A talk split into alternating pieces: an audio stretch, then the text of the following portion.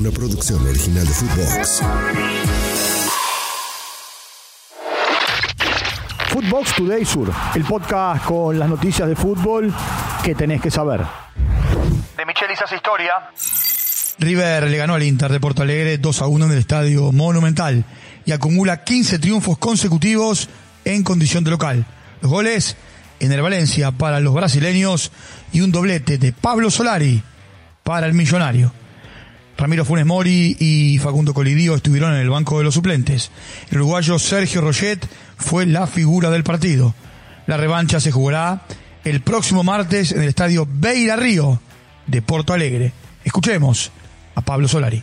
Entré pensando en ayudar a mi equipo a, sacarlo adelante, porque bueno, eh, más allá de que bueno, gracias a Dios me tocó hacer los goles a mí, hay un trabajo de todos mis compañeros también. Eh, no, la única felicitaciones son para todo el equipo que se lo merece. Empate en la paternal. Argentinos y Fluminense igualaron 1 a 1 en el estadio Diego Armando Maradona, en un partido en el que pasó de todo. Gabriel Ábalos abrió la cuenta a los 14 y Samuel Xavier lo empató a los 87. En el bicho hizo su presentación Luciano Bondú.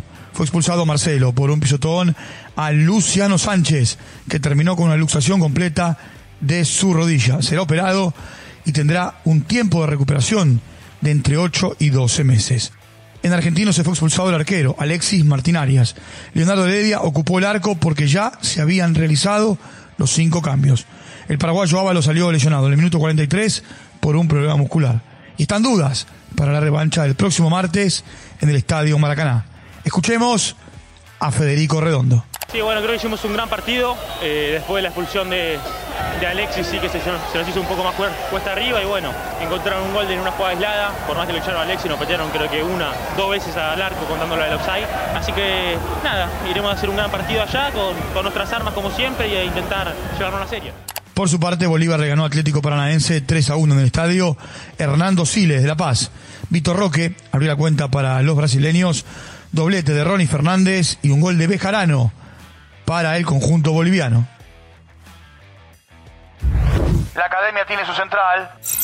Nazareno Colombo será jugador de Racing a cambio de un poco más de 3 millones de dólares que se repartirán entre Defensa y Justicia y estudiantes dueños del pase días y horarios confirmados. La selección argentina jugará su primer partido en las eliminatorias camino al 2026 el jueves 8 de septiembre a las 9 de la noche en el Estadio Monumental frente a Ecuador, con 86.000 localidades que saldrán a la venta. Después irá a La Paz para jugar ante Bolivia el martes 12 a las 4 de la tarde. El Halcón ganó sobre la hora. Defensa y Justicia lo dio vuelta y venció 2 a 1 a Melec en el estadio George Capwell en Guayaquil. Los goles Brian Carabalí para el conjunto eléctrico, Ubita Fernández y Gastón Togni para el equipo que dirige Bacari. Lucas Prato ingresó en el minuto 74, hizo su presentación en el Halcón y dio una asistencia de taco. La revancha se jugará el próximo martes en el estadio Norberto Tito Tomaguelo. News perdió en San Pablo. Corinthians eh, venció 2 a 1 a News en el estadio Arena do Corinthians. Marco Portillo abrió la cuenta para el equipo de Heinze Yuri Alberto y Wesley Ribeiro marcaron para los brasileños. La revancha se jugará en siete días en el estadio Marcelo Bielsa. Por su parte, Fortaleza en Asunción le ganó Libertad 1 a 0 con gol de José Wellison. Big in Japan. Inter ganó 2 a 1 a Paris Saint Germain en el Estadio Nacional de Tokio.